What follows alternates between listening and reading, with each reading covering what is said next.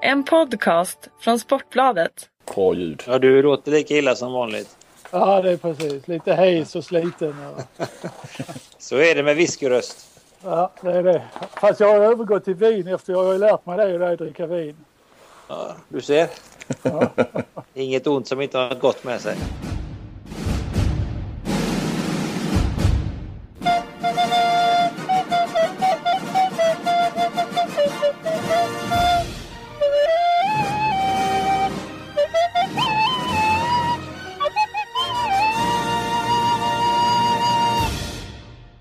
Dags igen. Podden är tillbaka. Eh, ny vecka. Vi spelar in tidigt. Eh, och som eh, vanligt har jag ju med mig vem? Kenta- Kentari är med här ja. Ja, det är härligt. Eh, och vi har ytterligare en, vi har gäst den här gången. En, eh, en av få på, på det här jordklotet som Kentari ska ha utklassat i golf. Eh, stämmer detta Peter Gensel? Jag skulle ju egentligen vilja säga inga kommentarer. Eh, trevligt att få vara med i programmet först och främst. Eh, men eh, utklassning. Eh, jag vet inte riktigt hur det är med minnet för Kent-Harry. Eh, jag tror inte han har skrivit ner någonting där. Men, men eh, ja. Han vann i alla fall rundan. Sen om han spelade på rätt handikapp eller inte, det är en annan fråga. Där kom den ja. Jag väntar på den. Men eh, har ni bara spelat en gång eller? Nej, det, alltså det är, det är så här. Vi har spelat fyra gånger. Jag har vunnit samtliga. Men jag ska kunna erkänna att eh, Peter har en elegant golfsving och jag har en sån här gubbasving. Ja. Men däremot har jag ett eh, närspel, eller hade på den tiden ett närspel som var grymt. Och så var det väl så också att Peter hade väl ett par slag lägre handikapp än, än vad jag hade. Okej. Och, och det var ju lite emot honom. Så att, eh, men han är en duktig golfspelare. Och därför, därför känner jag mig nöjd och leda över honom. Jag vet inte riktigt om jag kan svara och säga att Kent-Harry är en duktig golfspelare, men han vann. Ja, det, be- det behöver du inte. Så mycket kan jag erkänna. Är, Peter, visst eh, är du en vass golfspelare? Vad vad- vad har du varit nere i, i handikapp? Jag, jag, när jag spelade som mest så var jag nere på fem eh, och är fortfarande på sex just nu. Men eh, jag har inte spelat så frekvent så att eh, jag ligger på den nivån nu. Men någonstans mellan 10 och 15 över par brukar jag väl landa oavsett om jag spelar fem eller tio runder per år. Okej. Okej. Ja. Ehm, ska vi ta lite innan vi kommer in närmare på dig Peter så har vi ju eh, Kent-Harry, du har varit i Rom och tittat på handboll eller? Ja, det blev faktiskt lite handboll också. Men det blev mest lite eh, en kulturell resa med familjen och lite byggnader, museer, Sankt Peterskyrkan, Colosseum och så vidare. Men eh, jag lyckades eh, fejka en liten skada i knät när, när eh, familjen skulle gå och shoppa så att eh, jag vilar mig på hotellet och kopplar kopplade upp mig på nätet och eh, på min lilla iPad som jag hade med mig och tittade på Kristianstad, Hammarby. Det är Så lite, så lite handboll har det blivit. Och det är ju kultur det med i allra högsta grad. Ja, verkligen, verkligen. Eh, vad tyckte du om eh, den matchen då? Nej, det var ju, de hängde med bra Hammarby till 45 minuter men sen var det liksom inget snack om saken. Eh, Kristianstad var ju klart bäst och kommer att vinna där med, med 3-0. Det tror jag. Mm. Vi har ju, eh, igår fick vi en, en, en eh, liten överraskning i kvartsfinalerna. Eh, Malmö åkte upp till Alingsås och, och besegrade dem. Ja, fan, en jätteöverraskning. Det hade jag inte väntat mig eftersom jag tyckte Malmö var lite ur form och, och Alingsås såg ju, såg ju framförallt mot Ystad väldigt bra ut. Och, men det är bara att gratulera. Det var, det var starkt gjort. Sen har du också kollat lite grannländerna här inne i slutspel va? Ja, jag tänkte vi kan väl nämna lite grann att det är ju slutspel även i, i Norge och Danmark och eh, i Norge har ju inte slutspelet någon högre status egentligen utan det är, ju, det är ju serien som gäller, seriemästare. Eh, men man har ju trots det ett, trots allt ett slutspel där, där man har delat upp det i två grupper som man gjorde tidigare i Sverige.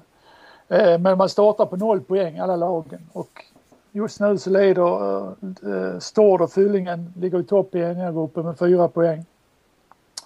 Och i den andra gruppen är det Elverum och eh, på fyra poäng och Bodö på två poäng som, som toppar. Men de har bara spelat två matcher. Mm, mm.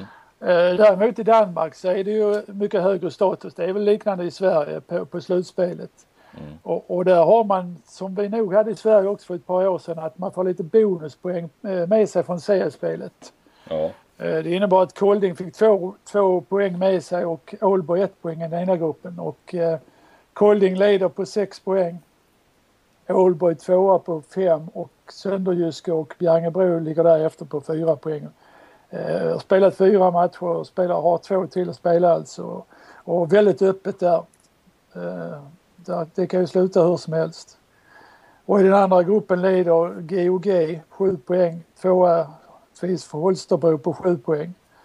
Eh, Skjern har trillat ner på en tredje plats på 5 poäng men de hade ju två bonuspoäng så de har inte tagit så många poäng i slutspelet. Nej. Och sen slutligen om vi ska prata lite internationellt så kan vi nämna Tyskland också som går in i slutskedet nu på Bundesliga. Sex matcher återstår. Kiel leder på 49 poäng, Rhein-Neckarlöven 47 de två möts nu på onsdag. Eh, så har ni möjlighet att titta så, så ratta in Sport 1 2015. I Mannheim. Kan, I Mannheim ja, i Mannheim. Mm. Så att, men även Flensburg är med lite här. De har ju tre poäng mindre på 46 och Hamburg också. Så de är med i resonemanget där med. Men det kan ju vara en direkt avgörande match nu på onsdag. Tar Kiel den så tar de ligan? Ja, jag, jag har ju trott Rhein-Neckarlöven men så såg jag nu att de spelar ju inte så bra här nu mot Flensburg och har tappat lite av sin form så att och Kiel har ju en jäkla förmåga när det gäller att kunna höja sig. Men, men jag håller Rein Eckerlöven som lite favorit i den matchen. Mm, mm. Men jag har ju ofta fel så att nu för tiden. Jag har ju svängt jäkligt mycket här. Ja, att du haft rätt i stort sett hela ditt liv så, så helt plötsligt så har det svängt här nu. Så ja, det har svängt rejält här och det kan jag väl tacka just IF för. Så att, eh, ja. men du har gjort mig skuldfri idag. Jag delade ut två eh, eh, vinflaskor idag till Lacka Hugosson som jag förlorade. Va, har du fått någon, ja, du lämnar ju landet i och för sig efter din sågning av, av Ystad. Va, har du, kan du gå nej, på nej, gatorna nej, i Ystad utan att... Dit åker jag inte på ett par veckor nu. Nej, du bor lite utanför ja. ja. Det gäller att hålla sig ifrån. Ja. ja. Har ni guckburk hemma? Okej, okay, ja ni har ju ett förflutet eh, tillsammans i, i Norrtorn. Yep. Ja. Ja. Eh, ja, det var ju någonting med, med en straffläggning också där ju som eh, Kentari han eh, skröt vitt och brett om här i förra podden. Eh, jag vet inte om du har, lyssnar du på den Peter? Eh, förra Nej, jag har lyssnat lite grann på något avsnitt tidigare men inte, inte jag, jag har lyckats missa den strafftävlingen där men, eh, men jag vet precis vad han tänker på. Så att, men som, som spelare i ett lag så, så finns det liksom tillfällen när man inte behöver bevisa någonting och då kan det vara bättre att ha en nöjd tränare. jag, tycker det ja, jag, kan ju säga, jag kan ju säga på den tiden, det är ju några år sedan nu, så hade jag ett jäkla snärt i min handled och eh, jag brukar stå och skjuta lite straffar innan tävlingar så jag tränar och tränar nog ett halvår. Sen utmanar ju Peter då först i femma.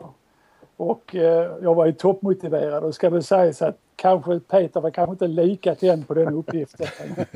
jag lyckades vinna med 5-2 och det är jag jäkligt stolt över. Men, eh, även, om han inte var, även om han inte var toppmotiverad så var han otroligt stor när han stod där framför mig. Så det, det så var det. inte så många möjligheter att göra mål. Va, hur många år tillsammans hade ni i, i Nordhorn? Jag funderar på det, men det blev väl bara två år va? Ja, jag tror två år ja, precis. Ja, hade, Sen var väl tanken att det skulle fortsätta nästan i Flensburg, men, och det var ja. väldigt nära. Ja, nu, det så nu att... blev det inte så. Alltså de förhandlade ju parallellt med Peter och mig när jag, jag gick till... Så Peter visste ju om att de förhandlade med mig men jag trodde det var hemligt. Va? Så att... Eh, så han, du kom ju till mig efter någon styrketräning och, så, och du visste ju om det. Mm. Eh, och det följer på, det kan jag berätta, att eh, Jan Holpert som var då målvakt i Flensburg han ville inte ha den konkurrensen med, med, om målvaktsposten. Han ville vara klar etta och eh, det var väl därför det föll egentligen. Var det inte så Peter? Så var det. Vi hade faktiskt eh, i stort, vi var överens klubbarna och hade tagit i hand också. Men ja. eh, inget underskrivet. Men ja. så var det. Han hade mycket att säga till om Holport eller? Absolut, han är ju en urflensburgare och en fantastisk målvakt. Eh, så det var, det var lite synd med ja. facit i hand, men eh, jag klagar inte på något sätt. Vad, vad, eh, och sen Peter, var du, du fortsatte i Nordholm då eller? Ja, det var väl en sex år till där. Ja, så länge var det ja. Ja, åtta år totalt. Eh, vad, ni har som sagt, okej okay, bara två år ihop men ändå, ni känner ju varandra väl. Vad, berätta Kent-Harry någonting om Peter som vi inte visste. När jag läste de här frågorna då hade alltså, jag skrev ju ner fem saker.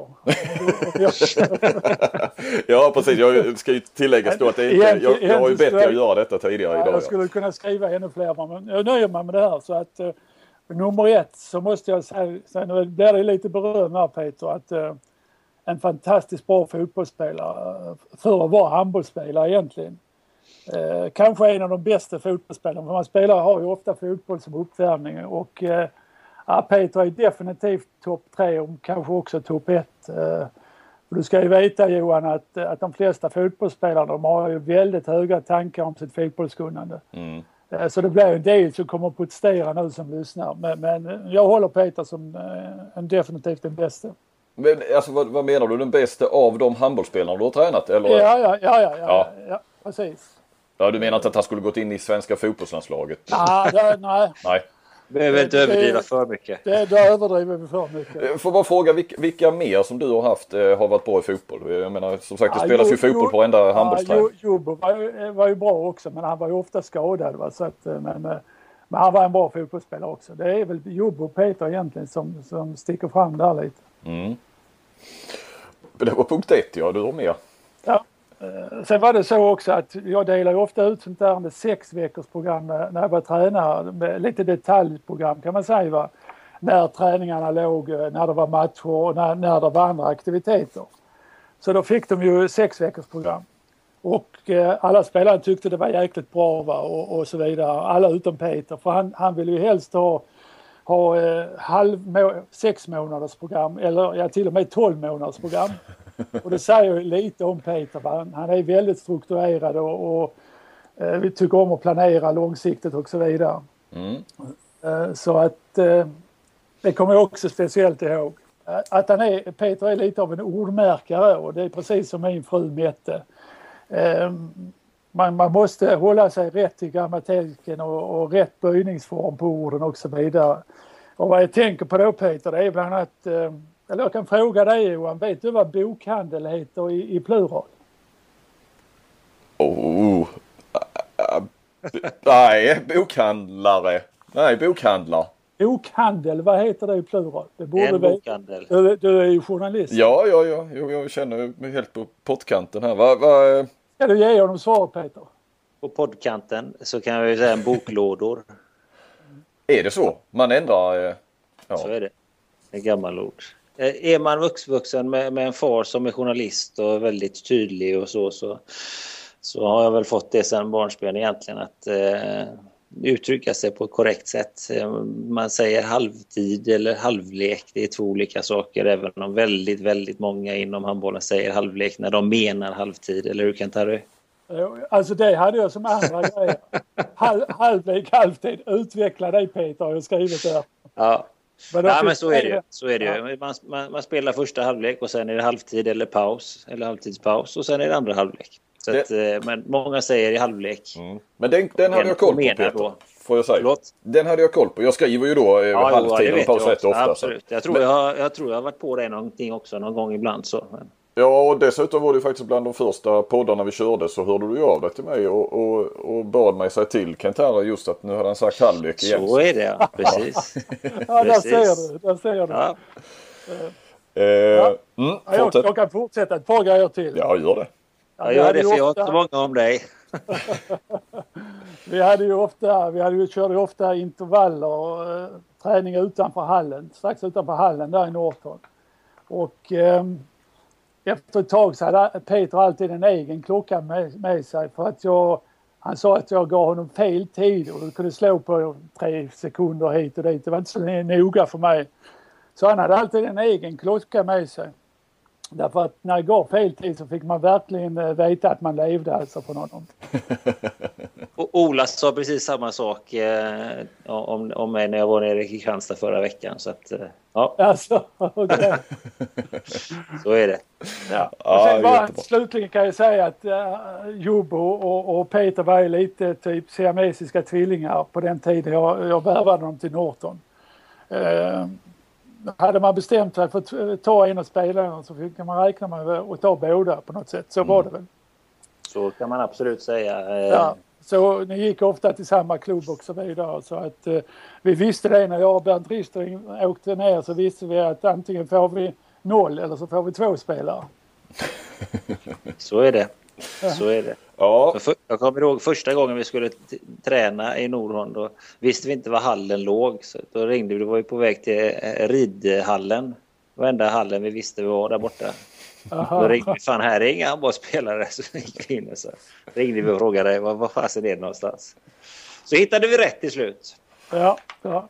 Nej, jag, jag nöjer mig där annars tar det hela på Jag tycker det var fantastiskt många Kent-Harry och jag har faktiskt funderat en hel del eh, vad, vad jag skulle kunna berätta om dig som inte ni visste tidigare eh, poddlyssnare och Johan men jag kan inte säga att eh, jag har något särskilt att tillföra eh, i den diskussionen. Eh, eh, han är som en öppen bok. Ja, men han är som öppen bok men samtidigt har han sina rävar bakom öronen som, som finns där. Som, eh, han, är, han är en lurig filur. Verkligen. Det har jag lärt mig. De här senaste månaderna. Ja, framförallt man ska skriva skålkort och så på, på golfbanan. Okej, ja, men jag, jag är glad att du inte hade någonting där Peter. Det, det, Nej, var- nej, men det är enbart positivt egentligen men det är inget som, som eh, kan få oss att skratta ännu mer än vad vi redan gör. Okej. Du eh, Peter, ve- vem skulle, du har ju spelat med många. Jag är bara liksom nyfiken på det här med fotboll och, och handbollsspelare. Vi- Vilka skulle du säga som du har spelat med eller mot på, på eh, handbollsträningen, alltså spelat fotboll? Vilka är, de, vilka är den bästa? Jobo är den överlägset bästa. Ja, Han hade definitivt kunnat bli eh, fotbollsspelare också. Eh, så är det. hur är, är ni lika? Och allting. Så, att, så, så är det, absolut.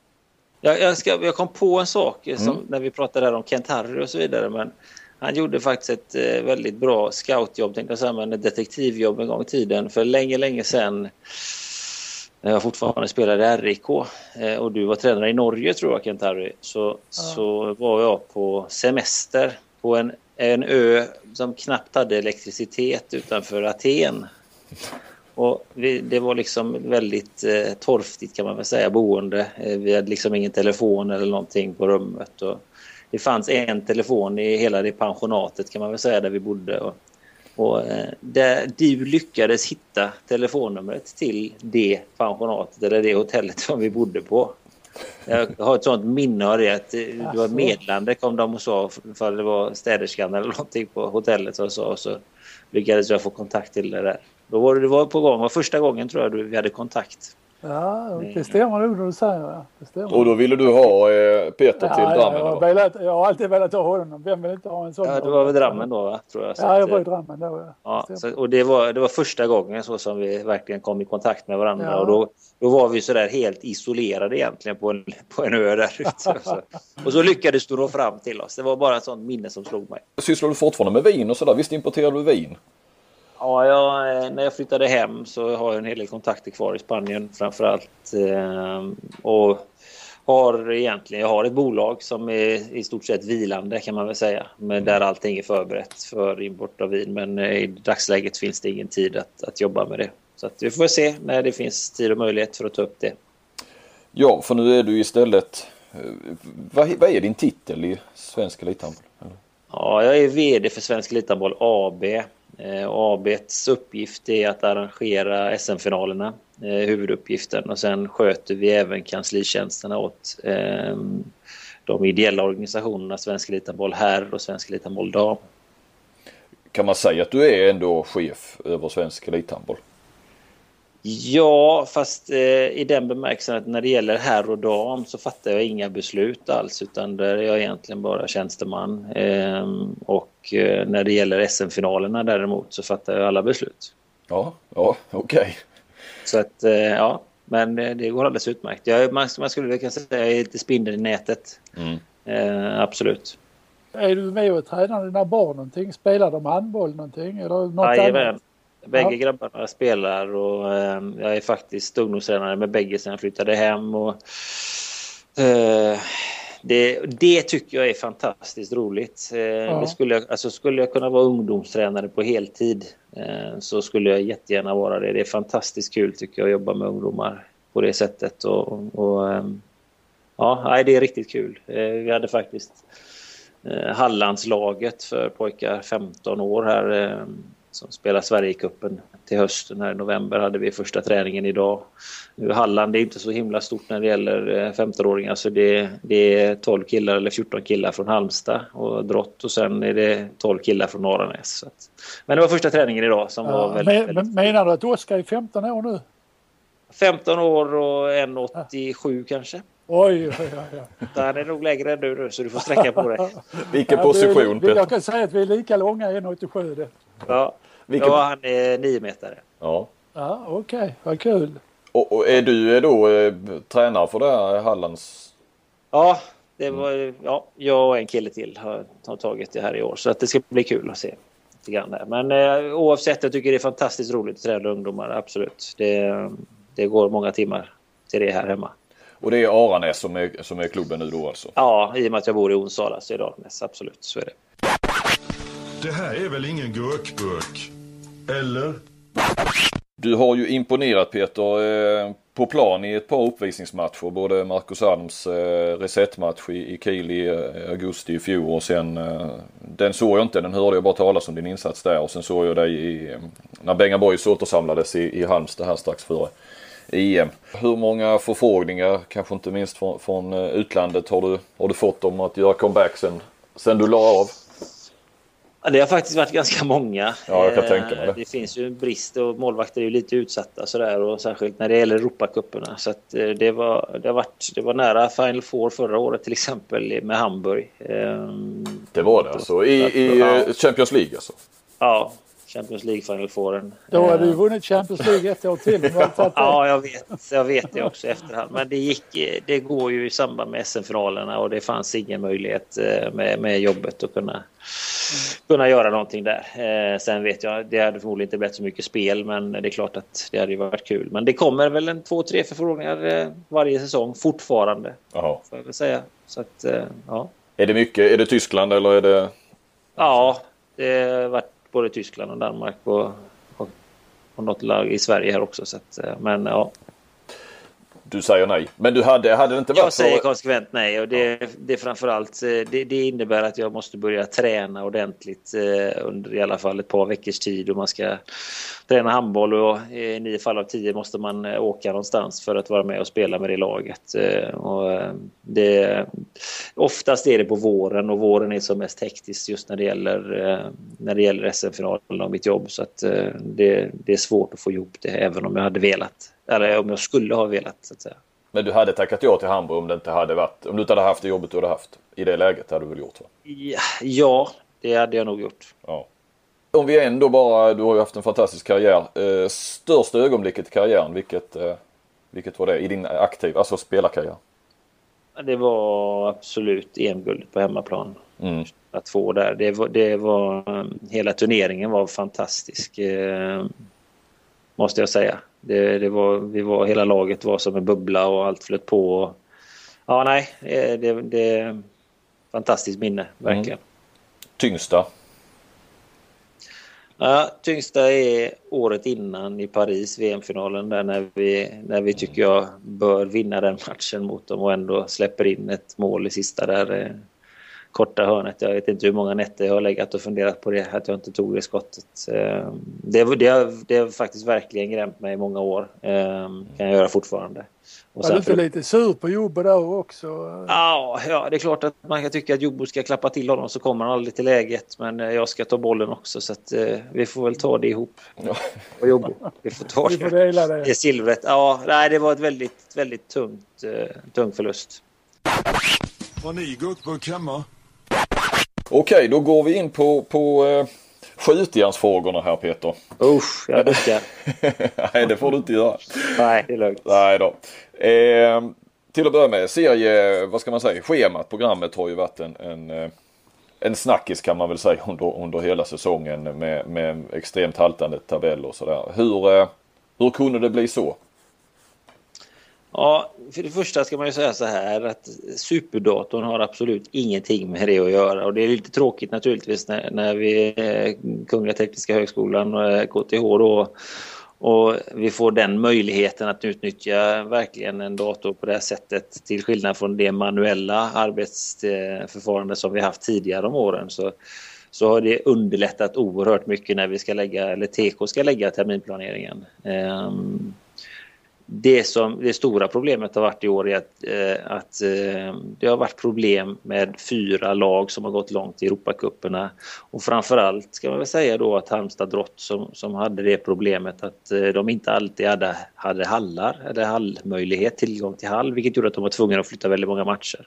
Mm. Eh, sen en sak som jag tror också kan ha spelat in lite grann är att att Drott inte hade den rutinen på att vara med i Champions League och det kräver fantastiskt mycket av klubben eh, från EOFs sida att ställa upp. Eh, det är korta varsel eh, vad gäller när man ska spela beroende på tv-tider och vilket lag man möter. Eh, det ligger ju i terminplaneringen från torsdag till söndag tror jag Europacup-omgång eller Champions League-omgång. Eh, men man får se, sent får man alltså reda på det från EHF, vilken dag det blir och Eh, planerar man att spela lördag eller söndag och så kommer det besked från NeoF att ni spelar torsdag, ja, då måste ju matchen som ligger på onsdag flyttas och så ska den läggas någon annanstans och så ska man ha en hall och så vidare. Så att, eh, någonstans där började problemen och så har det rullat på. Tyvärr. Får ni låna superdatorn nu efter att den har häcklat så mycket igen? Ja, jag hoppas och tror det också. Jag tror till och med att de har lyckats eh, förbättra programvaran ytterligare. Så att eh, förra året hade klubbarna eh, en prioriteringslista. Varje klubb fick, fick lämna in en prioriteringslista. Vad är viktigast för oss när vi ska lägga terminplaneringen för er klubb? Och de följde, alltså där fick klubbarna ganska bra infrielse från, från den här terminplaneringen. Mm. Så på pappret innan såg det väldigt bra ut eh, utifrån klubbarnas egna önskemål och så vidare. Mm. Sen eh, tyvärr så är det väl bara att erkänna att det kraschade ordentligt. Men eh, jag skulle inte vilja säga att det är superdatorns fel på något sätt. Vad, vad drar ni för lärdomar av den här säsongen då till nästa? Nej, jag tror att alla klubbarna inser egentligen att det är jäkligt tufft att, att spela Europacupen eh, och det är, det är korta puckar som gäller eller bollar från, från EOF naturligtvis. Men eh, eh, det som klubbarna har gjort till nästa säsong det är ju att starta tidigare för att få en något längre säsong så att eh, det blir lite mer plats i eh, terminplaneringen.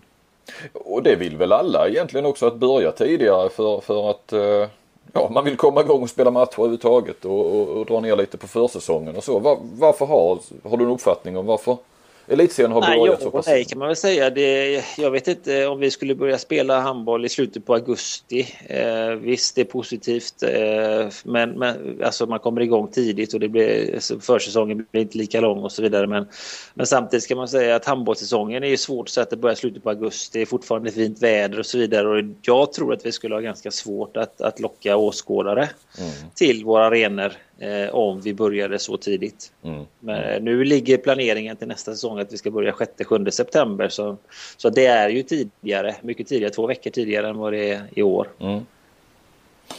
Eh, en annan sak, ibland blir det också med, i samband med landslagsuppehåll väldigt långa uppehåll. Eh, finns det någonting man kan eh, göra åt det? Eh, alltså vissa lag går ibland tre veckor utan att spela och sen ska de spela tre matcher på på sex dagar ja, också? Lite ja, krasst sett så nej, det, det är väldigt svårt att, att göra. Är det, det är ju framförallt när det gäller de stora mästerskapen, dam som ligger då i november, december där. Och, och, eller december och här som ligger i januari. Alltså det är väldigt svårt och det finns inga lag som kan spela under den tiden. Nej det, nej, det förstår jag. Men jag tycker även sen kan det vara en kvalmatch i, i mars eller någonting och så blir det att eh, jag tycker jag brukar läsa och höra elitserielag som, som gnäller över att nu får vi inte spela på två, tre veckor. Och...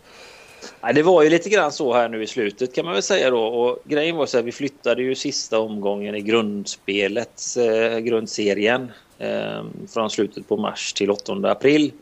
Och eh, det var ju enbart för att eh, Sävehof Halmstad Drott och Lugi hade varsin match som inte gick att få in innan eh, ordinarie sista dag så att säga.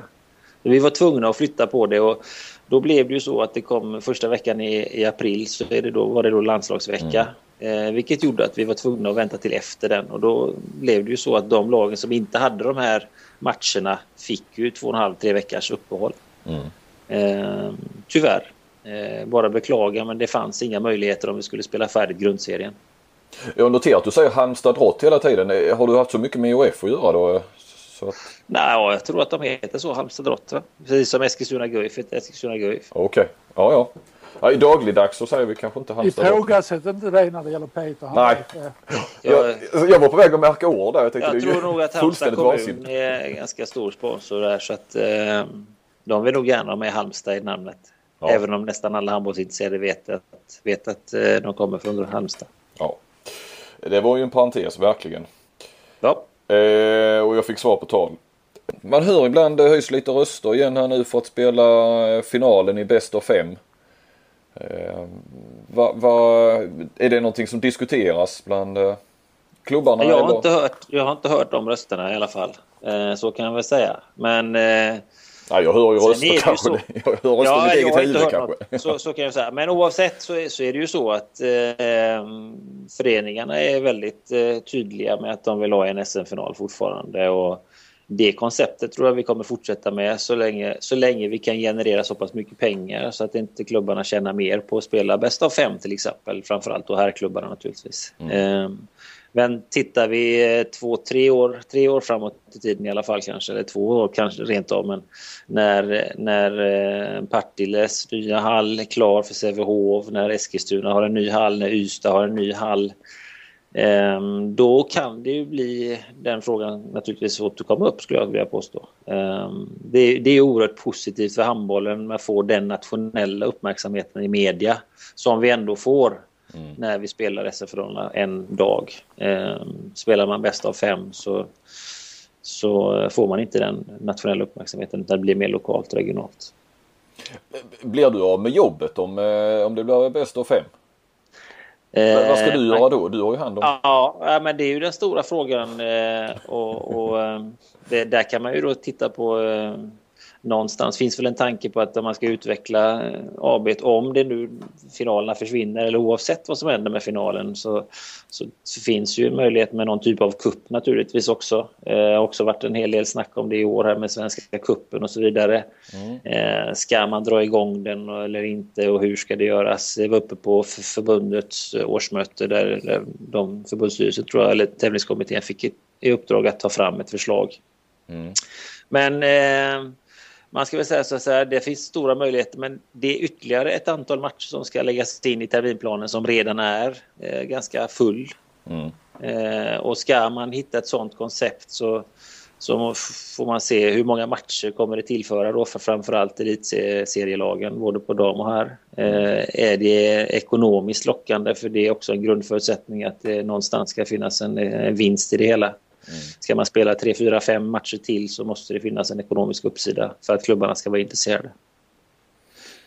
Men det skulle kunna vara ett, eh, ett alternativ eh, kombinerat med SM-finalerna eller självt. Det får vi se vad framtiden har att eh, ha med sig. Ett Final Four då kanske eller? Som har ja, blivit så populärt? Absolut, absolut, så är det ju. Mm. Ett Final Four skulle kunna vara intressant men det gäller som sagt att hitta rätt tid och rätt förutsättningar i så fall för det. Jag tror inte att det är aktuellt, eh, i alla fall inte när det gäller herrarna inom de närmsta två, tre åren. Är det mer aktuellt på de sidan menar du? Eller du? Det skulle, skulle ju vara lättare att kunna dra igång ja. något på damsidan. Mm, mm. Det tror jag. Med tanke på att det inte är så mycket matcher helt enkelt? Nej, precis. Nej. Och damklubbarna vill egentligen ha fler matcher. Mm. Katari, något inspel där? Katar, Katar sitter och pistolerna nu för han vill bara skjuta av frågorna tror jag. ja, men jag, jag, jag tänker här, alltså, man pratar om för mycket matcher. Alltså det, det, det, problemet, det kan ju inte vara något problem att spela fler matcher än vad man gör idag. Eh, däremot så förstår jag den ekonomiska sidan kan ju vara ett problem. Att man inte får eh, att man får långa resor och att man inte får publik till matcherna. Men, men, men jag tycker man spelar för få matcher i Sverige idag. De flesta lagen. Frågar du en del klubbar så säger de att eh, det är alldeles lagom som vi gör och en del säger att eh, vi skulle vilja avveckla poolspelet för att spela en vanlig rak serie. Ja. Eh, vilket skulle innebära ännu färre matcher. Ja, om, du tittar, om du tittar på Tyskland Peter och lagen som spelar, spelar cup och spelar Champions League och spelar serie. Alltså det, spelar tre matcher i veckan. Det, det är ju egentligen inga problem. Det bara måste bli van vid det hela. Problemet ligger i för klubbarna att hitta ekonomi i det. vill Ja. säga att du måste Ja. heltidsanställa en hel trupp. Mm. De, Ja. Och det är där som problemet ligger egentligen. Eh, Fysiskt finns det ju egentligen inga för, eller så hinder för att klubbarna ska kunna spela, precis som i Tyskland, lika många matcher. Men problemet det måste finnas ekonomiska förutsättningar att kunna, kunna träna och spela så många matcher.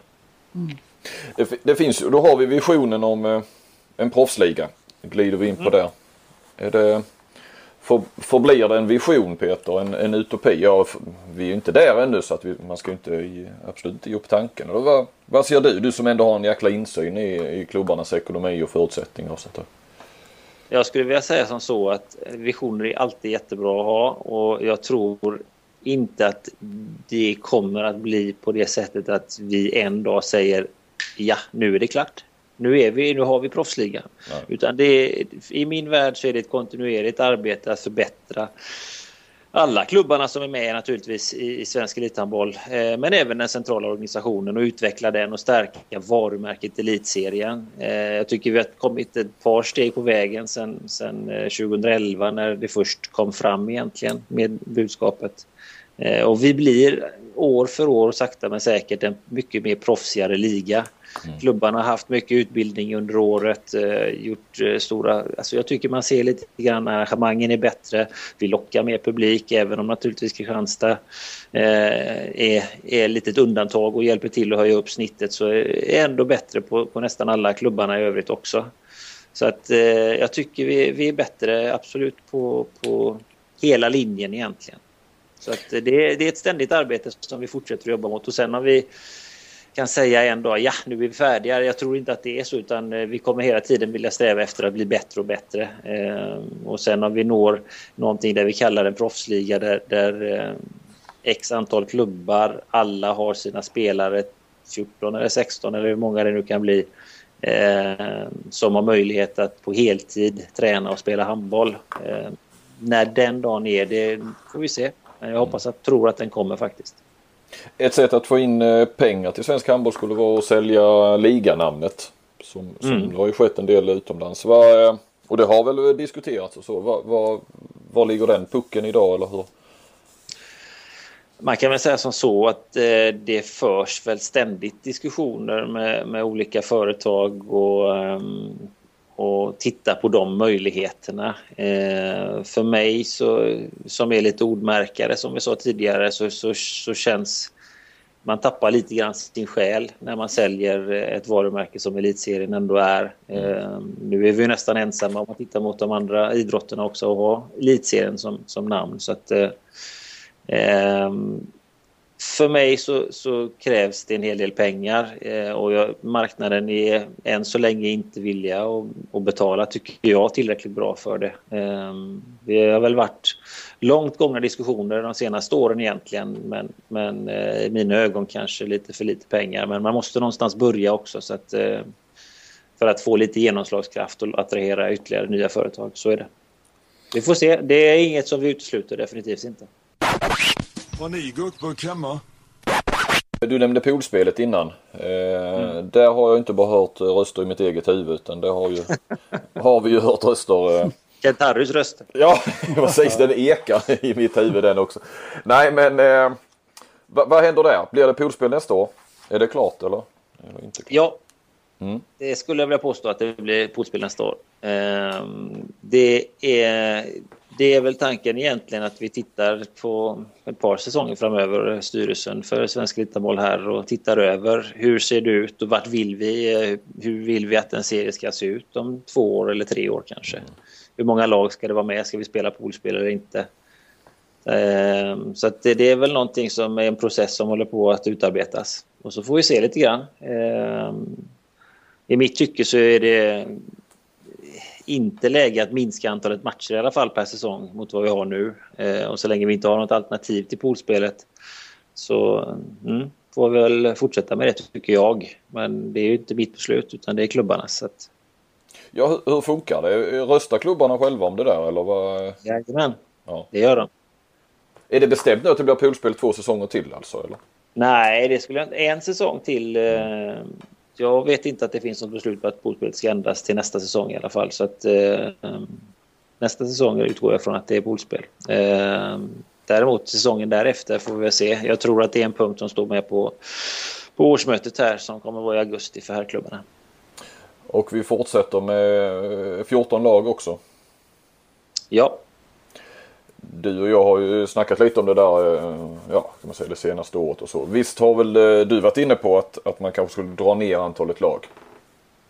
Ja, så är det. Man kan, egentligen första året tror jag att jag var ute lite grann och hade mina funderingar och sa att eh, det kanske är något för många lag. Men, eh, och då menade jag framförallt eh, ur organisatoriskt hur klubbarna såg ut i sina organisationer. Eh, ska vi nå mot en proffsigare liga och så vidare så, så handlar det om att det finns en väldigt bra organisation i klubbarna för att skapa förutsättningarna för en, för en proffsigare liga med heltidsanställda spelare. Eh, jag vet inte riktigt ärligt talat om jag fortfarande tycker, är lika övertygad om att det skulle vara bättre med färre lag. Eh, det, jag är lite sådär i valet och kvalet när det gäller den frågan. Tittar man på den här säsongen sportsligt så är det ju definitivt så om man tittar på, på Rimbo och Önnered som inte jag tyckte, tycker har de sportsliga förutsättningarna att spela i elitserien. Så, är det. så där, där har, har, du definitivt rätt. Jag tror också på att Sverige, Sverige har inte möjlighet att ha 14 lag. I dagsläget i alla fall. Nej, nej. Vad skulle du säga annars är den viktigaste frågan Peter för, för att elitserieklubbarna för elitklubbarna för att elitserien ska kunna eh, fortsätta utvecklas? Vad, vad, är, vad är de springande punkterna liksom? Spontant skulle jag säga så här att eh, klubbarna har tagit oerhört stora steg de senaste åren och där tror jag det är svårt att göra ytterligare mycket. Utan det handlar mer tror jag om att stärka elitserien på central nivå. Eh, för att kunna stärka varumärket, för att kunna generera mer pengar ut i klubbarna men genom centrala avtal. Där tror jag vi har en hel del att, att göra. Centrala sponsoravtal då menar du? Eller? Ja, så är det. Mm. det. Det tror jag. Tittar man på vad hockeyn drar in till exempel centralt och eh, om vi bortser från tv-avtalet så, så är det mycket, mycket stora pengar. De attraherar naturligtvis mycket större publik än vad vi gör men, men någonstans tror jag att det är där vi behöver fokusera eh, för att kunna ta nästa kliv. Vad, kan, du säga, kan du nämna summor där? Eh, både för handboll och hockey eller man kan få någon sorts jämförelse? Nej, alltså det Nej, jag kan eh, inte nämna några summor tyvärr. Nej, okej. Okay. eh, du nämnde tv-avtal. Mm. Eh, vad händer där? Hur ser det ut till nästa säsong?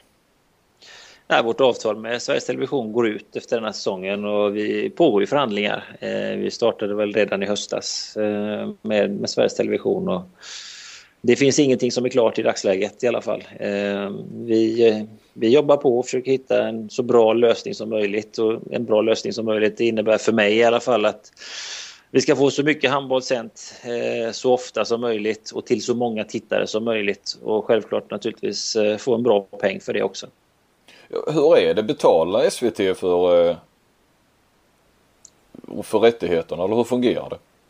Det har jag hört ja, att, det gör. Det har ju varit väldigt mycket fram och tillbaka och alla avtal är, är ju, är ju eh, konfidentiella. Så att, eh, men man kan väl säga så här att eh, vi tjänar pengar på det nuvarande tv-avtalet, ja.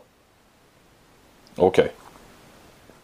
Och om det är sen så att SVT betalar pengar eller hur man kan tjäna pengar på ett tv-avtal? Mycket. Ja. Så är det, det är alldeles riktigt. Man kan tjäna pengar på många sätt.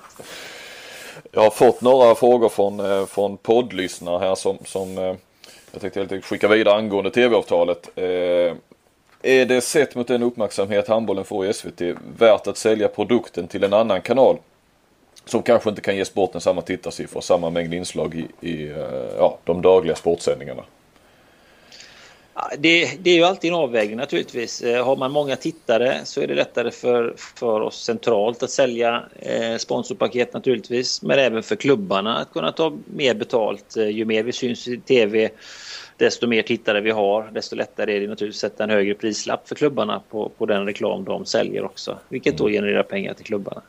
Eh, skulle man hamna i en mindre kanal så kanske det innebär fler sändningar vilket eh, volymmässigt ändå kanske ger samma mängd åskådare.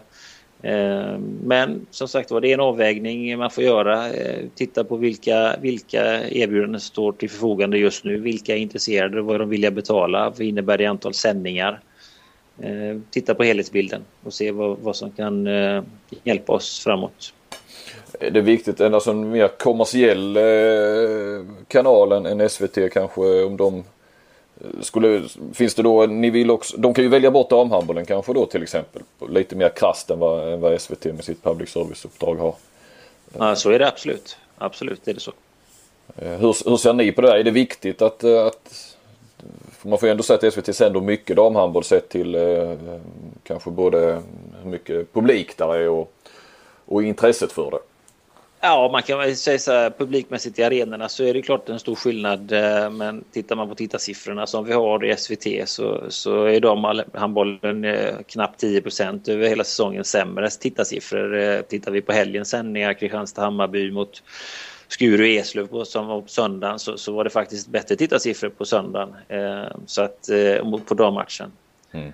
Så att eh, sen är det tyvärr så att eh, de ligan i sig har svårare att attrahera eh, de kommersiella tv-kanalerna. Mm. Så där är ett problem naturligtvis. Men, men var det inte så Peter att eh, Kristianstads match gick väl bara på SVT Play och eh, damernas gick väl på SVT1 eller var det inte så? Nej, Kristianstad gick nog på SVT1 också tror jag. Det gjorde det? Okej. Okay. Mm. Okay. Och Play. Ja, okej. Okay. Nej, då hade jag fel. Jag, jag såg den på play. Därför mm. tänkte jag så. Mm. Mm. Ja, du hade svårt att ratta in kanske ja, markbunden SVT nere i jorden. Vrida antennen där lite. Ja. Det här är väl ingen gurkburk? Eller? Och sen eh, tänkte jag vi skulle också ta en sväng om Champions League och eh, för det har vi pratat om häromveckan Peter och jag har faktiskt mm. nu sparar jag den här bomben som väl kanske inte är någon egentligen bomb för att det lär väl ligga på som du hänvisar till IOFs hemsida men jag tror knappt att det är någon som uppmärksammat det medialt i Sverige i varje fall. Vi får ett eh, nytt eh, Champions League-format, eh, inte nästa säsong men säsongen därpå. Mm, det stämmer. Eh, på här sidan. Ja. Berätta för att det är rätt stora, stora förändringar som får rätt stora konsekvenser för, eh, för svensk handboll också eller för det laget som, som kvalar in. Så blir det troligen. Alltså bakgrunden kan man väl säga så här är att det finns ett antal starka föreningar eh, med mycket starka sponsorer och även tv-kanaler med sig i ryggen som inte har tillräckligt bra motstånd och tillräckligt bra funktioner, fun, fun, fun, funktionerande ligor i sitt hemland. Eh, tittar man på Barcelona i Spanien till exempel, två lag i Skopje, eh, två lag i Polen, kan, kan rabbla på ett Ungern. antal klubbar. Ungern och så. Ja, Vesprem, ja. PSG Vesprem. kanske. Ja, ja. ja.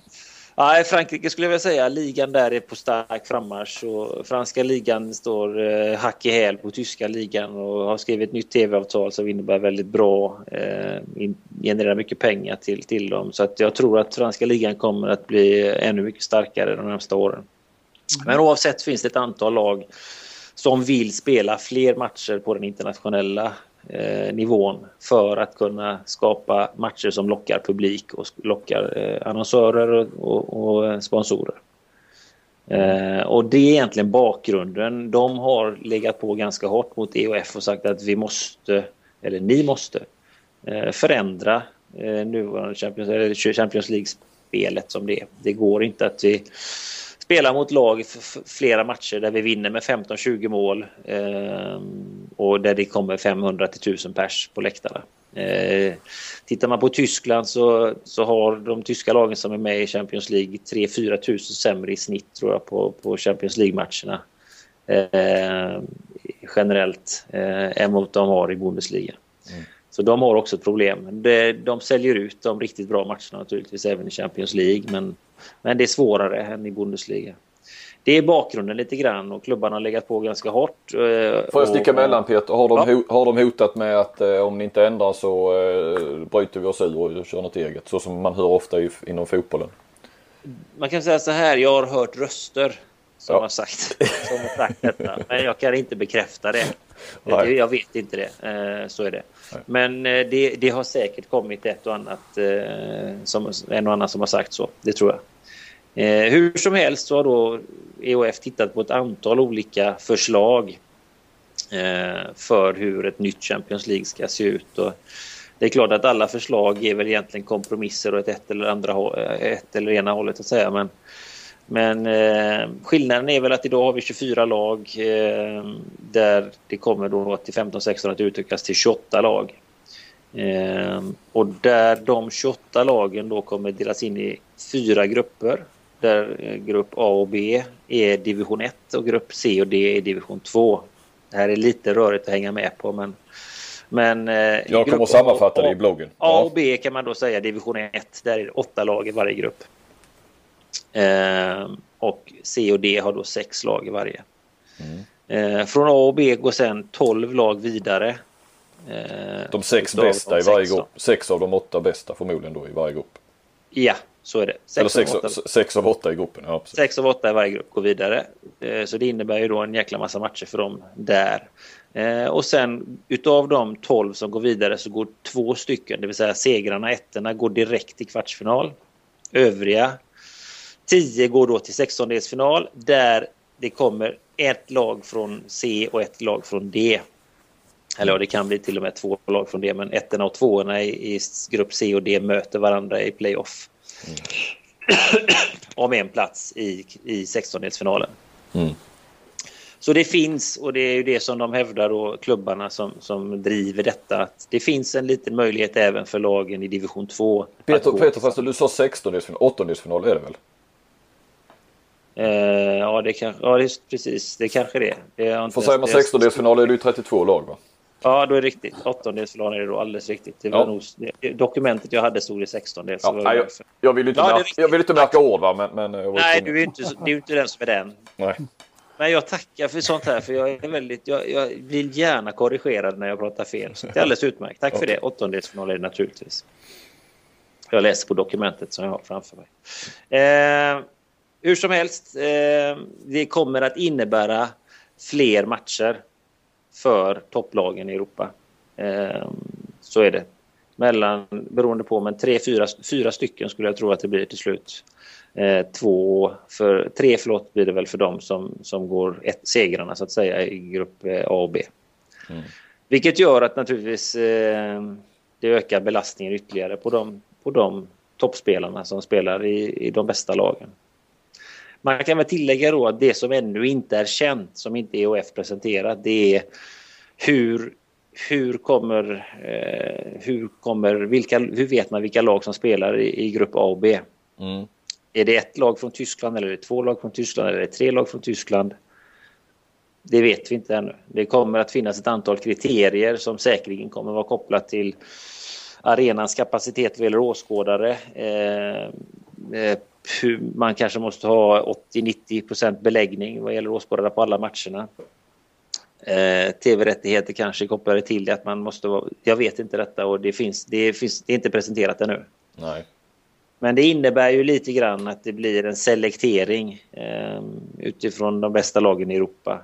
Eh, kanske inte alltid på sportslig basis. Nej.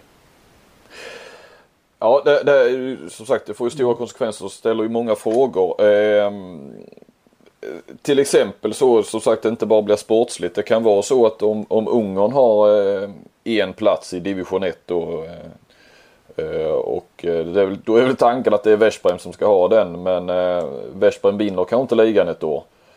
Kan det ändå bli att de får den på grund av de andra mer kommersiella kriterierna? Ja, eller att de får två platser där kanske istället. Ja.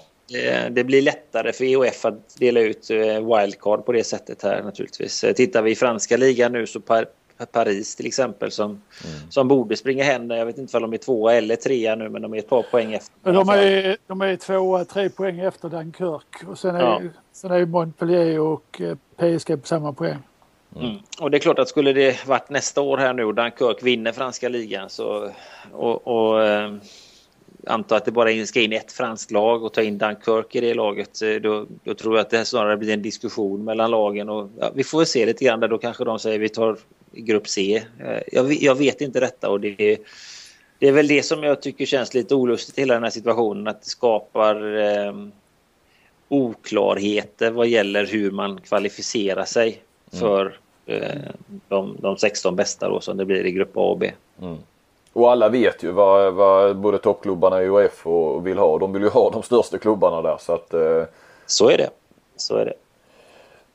En annan konsekvens är ju, eh, jag tänker på landslagshandbollen.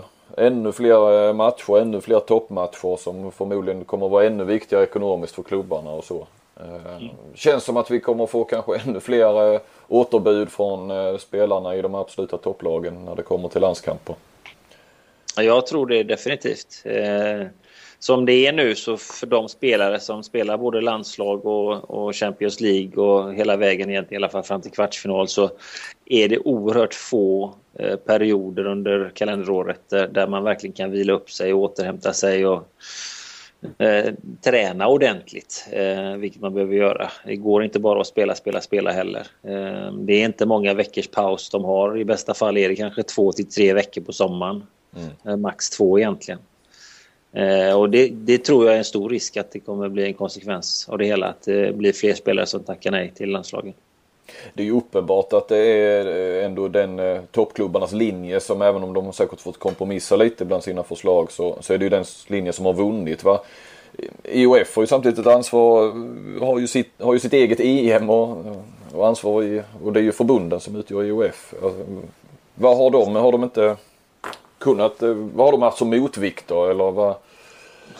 Nej, men alltså det, EOF, just i det här fallet så är det ju viktigt att, eh, att kunna kommersialisera naturligtvis produkten Champions League. Eh, Final Four är ju ett fantastiskt bra eh, varumärke ska jag säga, men finalmässigt för EOF och en stor intäktskälla naturligtvis. Eh, men man måste, de vill höja produkten ytterligare naturligtvis och tjäna ännu mer pengar. Sen tror jag att man kanske biter sig lite grann i baken själva när man, när man skapar det här problemet blir fler matcher och sen vill man ändå ut utav samma spelare eh, en prestation på landslagsnivå också under EM. Mm. En konsekvens är ju också att det känns som, eh, eller hur, Sverige kommer inte att få en, en plats bland eh, i division 1.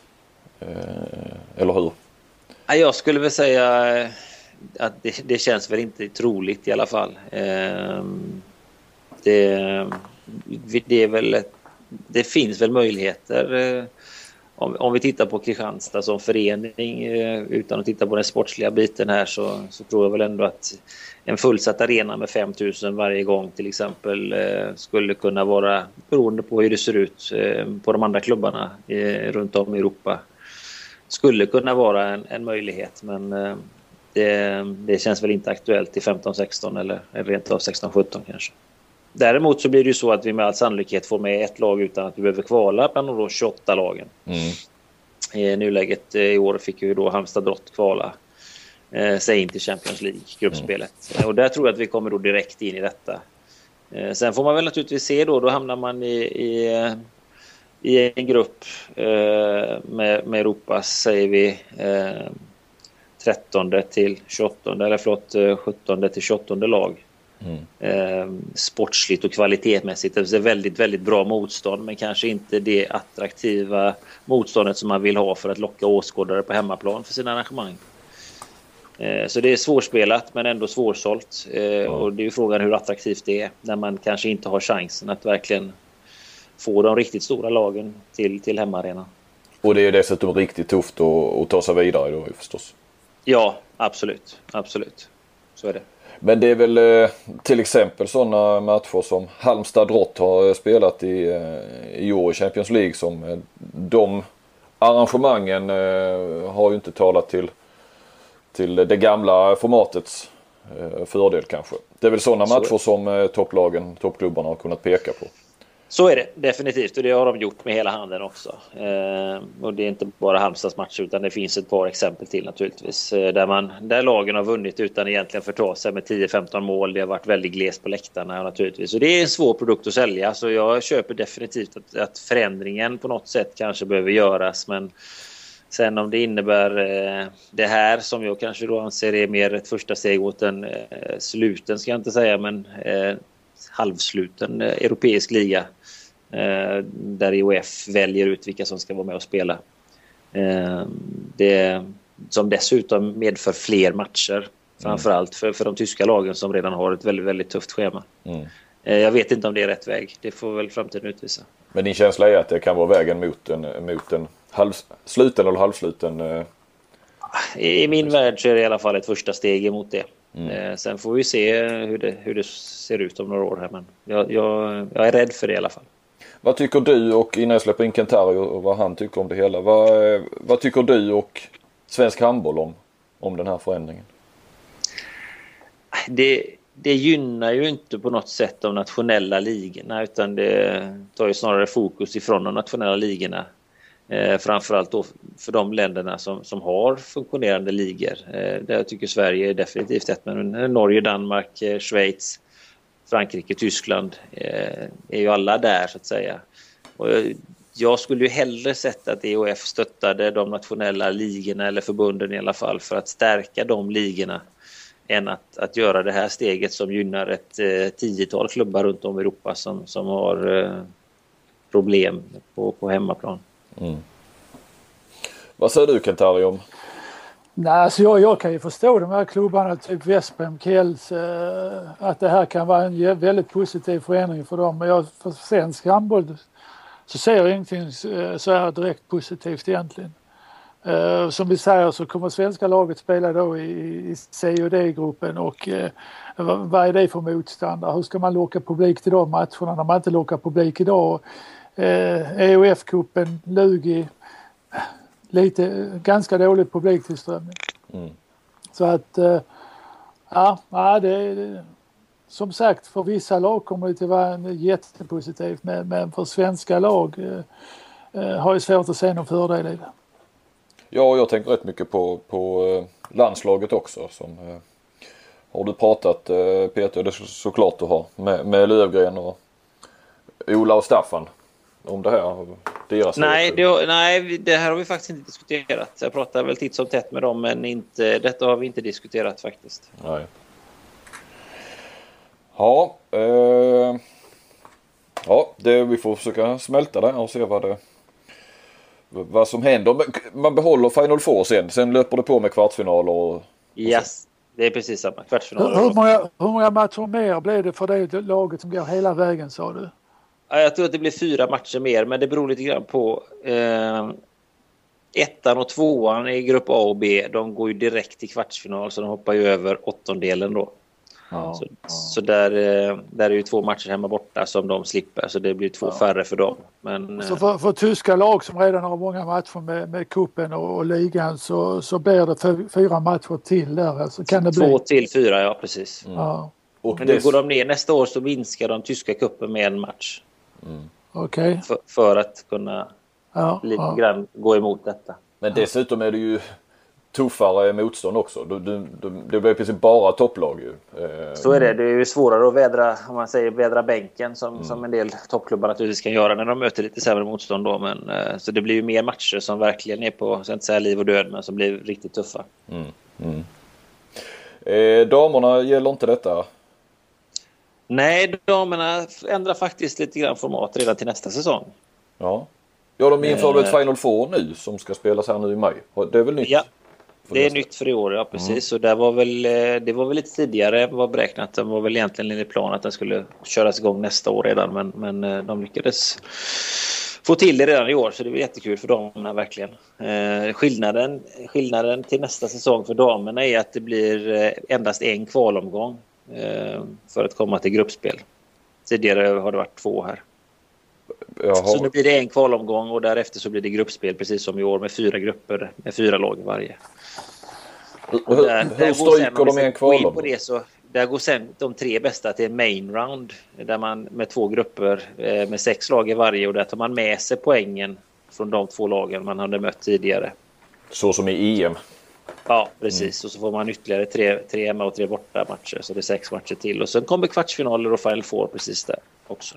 Vad, hur, vad har, har Sverige en, Har vi en plats i, i gruppspelet direkt eller? Nej, utan det tror jag det är kvalomgång eh, för vår del också. Ja. Eh, så att eh, det är inte helt klart ännu den rankingen där. Men hur, hur... Det man generellt kan konstatera är ju att så som EOF agerar så blir det ju mindre viktigt med bra ranking För, för att i och med att de selekterar ut vilka lag som ska vara med så, så, så är väl frågan om rankingen kommer att spela så stor roll de kommande åren huruvida Sverige ska få en eller två platser. Eh, På här sidan ja. Framförallt på här sidan. Ja.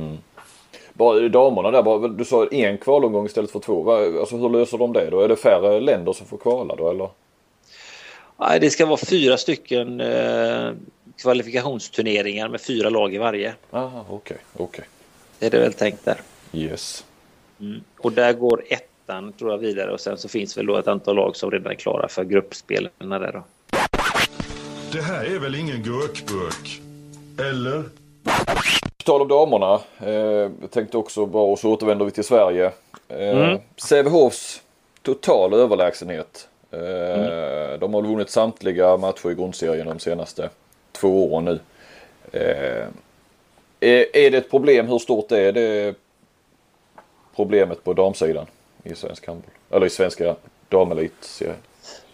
Ja, problem och problem. Alltså det, är ju, det är ju verkligen en framgångssaga och fantastiskt starkt gjort att år efter år kunna, kunna ligga så och göra det så bra. Eh, Både nationellt och internationellt som Sävehof har gjort naturligtvis. Och ändå de, man tänker att de har tappat ett antal spelare på vägen eh, till, till Danmark framförallt. Jo, all cred till dem. Jag tänker problem kring Men- eh, uppmärksamhet. Men, men det är klart att för, för, för övriga klubbarna i landet så måste det ju någonstans ändå vara en morot att eh, vi ska också ta ett steg och närma oss dem hela tiden. Och, det, man vill ju hela tiden putta ner de som är på toppen och, och eh, det är en stor utmaning för de andra klubbarna. Eh, och det i sig kan väl vara positivt att det, det jobbas eh, väldigt bra ut hos de andra klubbarna för att, för att nå längre och kunna hota Sävehof. Eh, Så är det. Sen klart att det är många matcher som, som eh, som kanske inte eh, blir särskilt jämna. Vi ser idag vinner de tror jag eh, kvartsfinal 3 med 43-25 eh, mot Önnered här. Eh, och det är ju tyvärr väldigt stora skillnader i damernas elitserie eh, på den sportsliga kvaliteten. Det, det är stora differenser. Mm. Eh, inte bara Sävehofs matcher utan även eh, ett par andra matcher naturligtvis. Ja, ja. Men samtidigt ska man ju då säga att den nationella överlägsenheten som de har gör ju att de lockar till sig och får möjlighet att, att skapa ett riktigt bra lag och då också kunna vara med och representera Sverige internationellt. Vilket är ju naturligtvis positivt för svenska ligan. Mm, mm. Så att det finns väl både för och nackdelar egentligen där. Eh, Jag bad ju eh, handbolls-Sverige eller lyssnare och, och de som är på Twitter och följer hit och dit att eh, gärna komma med, med frågor då till dig eh, inför den här podden. Eh, Axnér skickar ju en fråga på Twitter då, alltså öppet. Eh, varför envisas vi med att bara ha 14 spelare istället för 16 i matchprotokollet som det är internationellt? Eh, Det tog inte många minuter från han sen svarade mig att eh, han, han bad mig ställa den frågan till dig. Att ja, jag fick svar från, från Gensel direkt här. Finns du på Twitter Peter? Nej, jag finns inte på Twitter. Jag ska bara återkomma till den frågan Axnér skickar där och hans svar ligger i frågan varför envisas vi? Ja. Vi är klubbarna. Ja. Om de kan börja förstå det ut att det är de själva som tar besluten. Mm. Mm. Frågan var uppe förra året eh, när förslaget kom från Sävehof den gången att, att eh, utöka 16 till 16 spelare i matchprotokollet. Frågan gick ut till samtliga elitserietränare och klubbar och röstades ner. Därav har vi 14 spelare. Ja. Ja, det är bra Det är förtydligande. ganska, att, ganska enkelt. mm. Ja. Ja, det, det, där skulle jag vilja Det sticka ut. väldigt, väldigt många fall Ja. att klubbarna tycker en hel del och tränare tycker en hel del. Men det är de själva som beslutar. Ja, jag skulle sticka ut hakan där och säga jag tycker det var bättre på den tiden om man bara hade 12 spelare. Eh, för då fick man tänka efter lite mer vilka spelare man skulle värva som var bra på mer än en position till exempel. Eh, och även under matchernas gång ta ut laget i matcher. Eh, för idag, jag tycker det är ett problem att ha 16 spelare för att man ska hålla dem motiverade också. Ofta är det så att tre, fyra sitter bara på bänken. Alltså de spelar överhuvudtaget inte. De ska åka med på matcherna men, men spelar inte. Eh, jag tycker inte handbollen har behov av 16 spelare. Nej. Nej, och jag tycker det var ju framförallt det som, som kom i svaren och anledningen till att det inte blev något. Motiveringarna från klubbarna runt om löd ju framförallt att eh, det slår negativt på B-laget och även juniorlaget om vi ska plocka mm. upp fler spelare som får mindre speltid i A-laget och dessutom inte kan spela i B-laget kanske eller liknande. Så att eh, sitta med på resor men inte få spela så mycket. Mm. Men det är inte särskilt utvecklande heller kanske. Tillbaka till frågan om du inte finns på Twitter Peter. Vad, hur kunde du se den frågan och, och svara så snabbt då? Ja, eh, jo, det, man kan väl säga så här att eh, jag har eh, min kollega Pia på kontoret som, som eh, har den uppgiften att inte rapportera men i alla fall eh, ge mig en liten signal att nu kan det vara läge att och kolla på det här till exempel eller så. Så att eh, jag försöker via henne ha lite koll. Hon är, hon är med på både Twitter och Facebook så att håller mig lite uppdaterad gör hon här, absolut. När kommer du själv att, att göra det eller varför gör du inte det själv? Är det... Jag känner inte att det finns något behov från min sida att eh, varken privat eller och, och yrkets vägnar eh, twittra ut någonting sådant. Eh, svensk, eh, svensk handboll, där svensk elithandboll också då med naturligtvis eh, finns med både på Facebook och Twitter så att eh, det räcker alldeles utmärkt tycker jag. Du, sen har vi en fråga också. Vi fick eh, Patrik Nilsson, sportchef på Kristianstadsbladet, undra om det blir varm buffé till pressen på SM-finalen. Ja men vad kul. Ja, det, om man akkrediterar sig och kommer så får man väl titta, se vad det blir. ja, det var då kan han stilla sin nyfikenhet där. Det, det, är ju faktiskt så att just journalisterna, eh, nu har ju från sportjournalisternas eh, värld har jag genom min far fått en väldigt bra inblick och vet att det är ju oerhört viktigt med sådana här saker för dem. Så att, eh, mm. eh, jag är medveten om de förväntningar som finns ute hos er journalister. ja men då tackar vi dig Peter för eh, att du ställde upp och svarade på mm. våra, jag vet inte hur mycket skjutjärnsfrågor det blev egentligen. Men eh, jag tror eh, det var upplysande för, för ganska många kanske att få en del svar. Och intressant med, med det nya Champions League-formatet som vi fick höra talas om. Mm, jag hoppas det. Bra. Tack för detta. Tack själv. Ja, tack. Ja.